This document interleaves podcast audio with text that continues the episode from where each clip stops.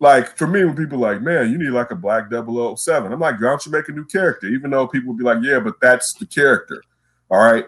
Um, but I, just like Nick Fury, and I initially was like a black Nick Fury. Why? Just make a character that's a black guy, right? Like sometimes I, I view it as being lazy, but I understand that my biasness can be incorrect in that because even if you create a new character, that character isn't necessarily, especially in, in, in the first 10 years at least, and I would say 20 to 30, isn't going to mean as much as Superman and what Superman stands for. And for some kid out there, now I'm a grown adult, so a black Superman isn't going to change nothing with me, right?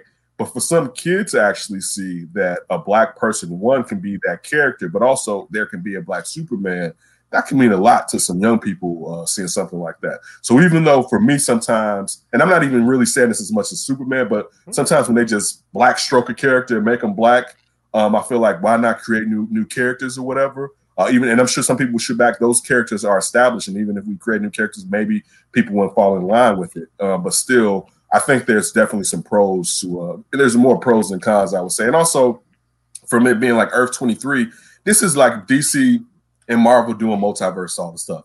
So you're still gonna have your white Superman. He'll be back.